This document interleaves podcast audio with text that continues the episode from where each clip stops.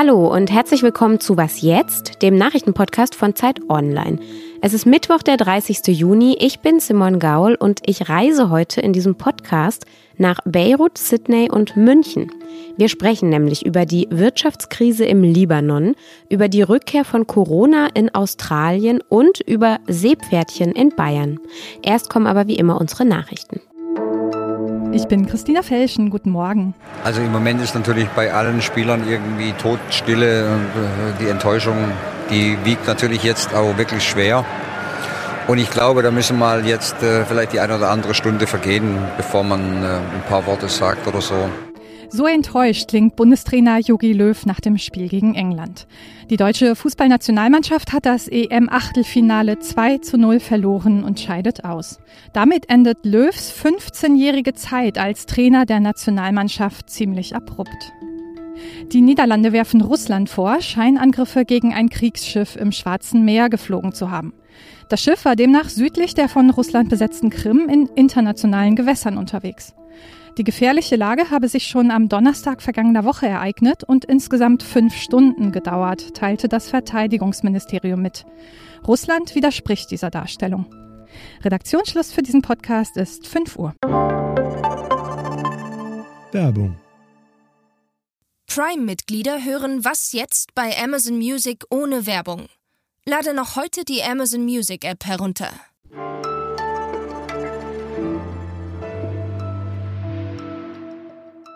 Vor fast 2 Jahren, nämlich im Herbst 2019, da ist im Libanon eine Wirtschaftskrise ausgebrochen. Die große Explosion dann im Hafen von Beirut und auch die Corona-Pandemie haben die Situation nochmal deutlich schlimmer gemacht. Und jetzt am Wochenende, da ist das libanesische Pfund dann so tief gefallen wie noch nie. Geldwechsler haben berichtet, dass $1 fast 18.000 Pfund auf dem Schwarzmarkt gekostet habe. Seit Beginn der Krise hat das Geld im Libanon also jetzt mehr als 90% seines Wertes verloren. Das muss man sich mal vorstellen. Und inzwischen wird aus dieser Wirtschaftskrise eben eine Versorgungskrise. Jetzt kann man eben auch sehen, dass sich lange Schlangen vor den Tankstellen bilden, weil eben auch der Treibstoff langsam knapp wird. Viele Tankstellen machen nur noch für so 2-3 Stunden am Tag auf, ansonsten bleiben die einfach geschlossen. Meine Kollegin Lea Frese ist Korrespondentin für die Zeit in Beirut und ist jetzt bei mir am Telefon. Hallo Lea. Hallo Simon. Mehr als 90% Wertverlust innerhalb von nicht mal 2 Jahren. Also das heißt, das Geld im Libanon ist wirklich fast gar nichts mehr wert.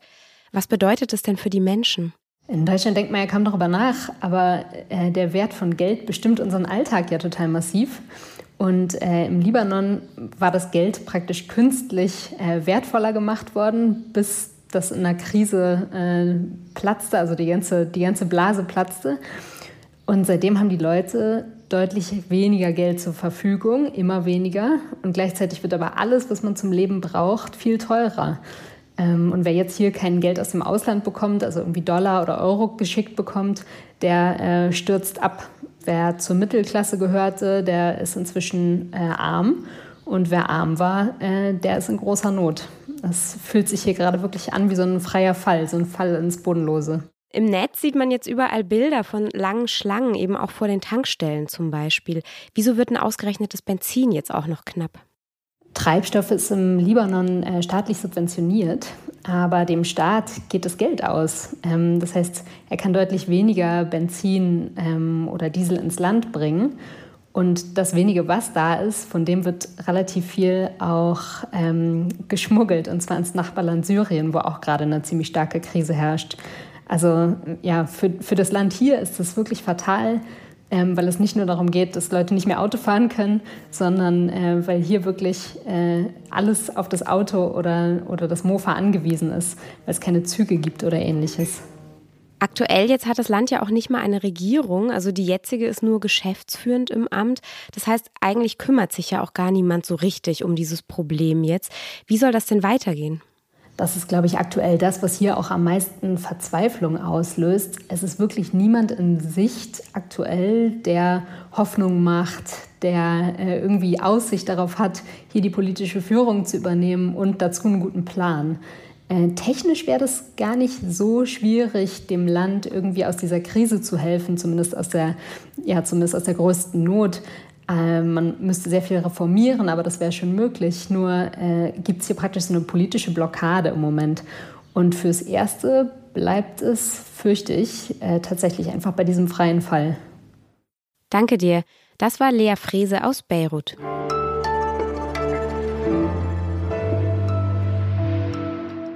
Und sonst so? Während der Corona-Pandemie haben sich viele Kinder viel zu wenig bewegt. Bayern will die Kinder jetzt wieder in die Sportvereine locken und hat sich dafür auch was Kleines ausgedacht.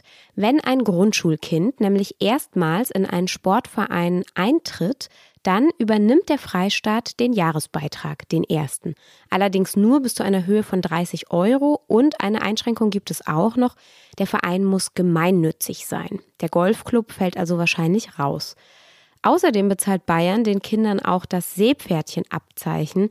Dafür sollen alle Grundschulkinder und auch die Vorschulkinder einen 50-Euro-Gutschein bekommen zu Beginn des kommenden Schuljahres.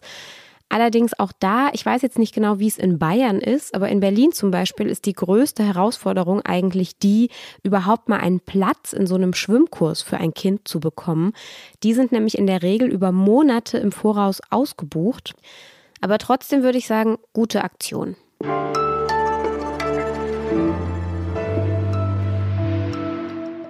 Was ein Lockdown eigentlich bedeutet, das hatten viele Australierinnen und Australier wahrscheinlich schon wieder so ein bisschen vergessen. Australien war nämlich im letzten Jahr quasi virusfrei, abgesehen von einigen wenigen Fällen, in denen mal ein Coronavirus aus der Hotelquarantäne entwischt ist. Naja, und jetzt seit dem Wochenende müssen plötzlich in vielen Regionen im Land die Menschen wieder zu Hause bleiben.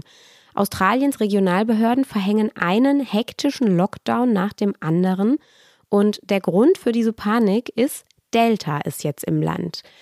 Darüber spreche ich mit Vera Sproten. Sie lebt in Sydney und ist jetzt bei mir am Telefon. Hallo Vera. Hallo Simon. Seit dem Wochenende gibt es jetzt plötzlich wieder Lockdowns in Australien. Das kanntet ihr ja gar nicht mehr. Teilweise treten die auch super schnell in Kraft, so 90 Minuten nach ihrer Verkündigung. Warum sind denn die Regierenden so panisch plötzlich in Australien? Ja, das liegt daran, dass denen jetzt erst bewusst wird, wie schnell dieser Virus plötzlich in der Mutation grassiert. Die haben vor knapp einer Woche den Delta-Erreger hier festgestellt bei einem Limousinenfahrer, der Flughafenpersonal transportiert hat. Und innerhalb dieser kurzen Zeit hat sich dieser Virus fast im ganzen Kontinent ausgebreitet. Bis zu Goldminen im Norden von Australien, in den Westen des Kontinentes, in den Osten nach ganz oben. Und die haben einfach Angst, dass denen das jetzt entgleitet. Die wollen auf jeden Fall die Oberhand behalten. Und deswegen greifen die zu radikalen Maßnahmen wie auch bei nur einem Fall knallharten Lockdown. Aber Delta breitet sich ja gerade in vielen Ländern auf der ganzen Welt aus. Warum sind genau in Australien die Menschen jetzt so super besorgt? Weil die eben so lange gar keine Fälle hatten. Das lag daran, dass die nach der ersten Viruswelle den Virus hier sehr, sehr schnell in den Griff bekommen haben. Und seitdem leben wir eigentlich ziemlich virusfrei in diesem Land, abgesehen von kleineren Ausbrüchen. Und das hat dazu geführt, dass sich hier viele in so einer trügerischen Sicherheit gewähnt haben. Wir hatten ja hier gar keine Einschränkungen mehr, keine Masken, die Bars waren alle wieder auf, die Geschäfte waren alle wieder auf. Das Virus, das war etwas, was draußen in der Welt passiert, aber nicht hier in Australien.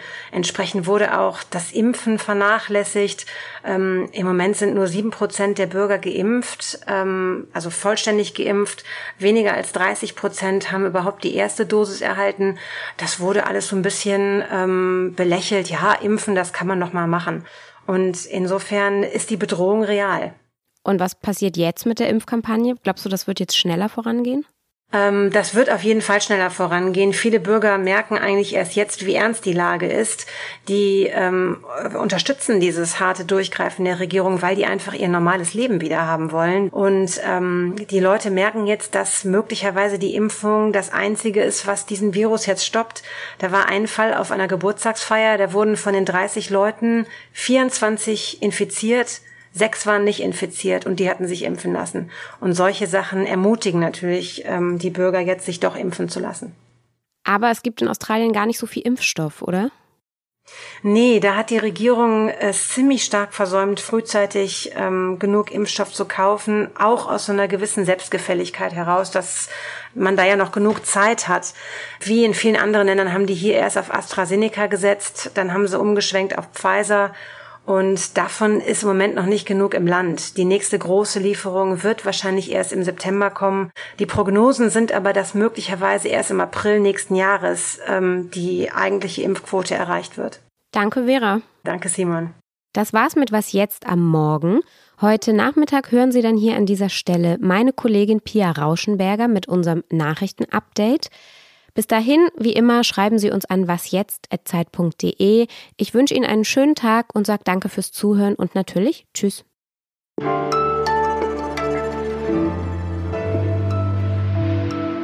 Ach du, ja, Winter hier ist immer so ein bisschen eher wie in Spanien, ne? Also man hat es hier tagsüber so 18 Grad, nachts vielleicht 7. Es ist immer noch warm genug, um mit dem Wetsuit, mit dem Neoprenanzug ins Wasser zu springen. Aber wir haben keine Heizung in den Häusern, deswegen sitze ich hier mit Schal und Ackboots und es ist ziemlich kalt.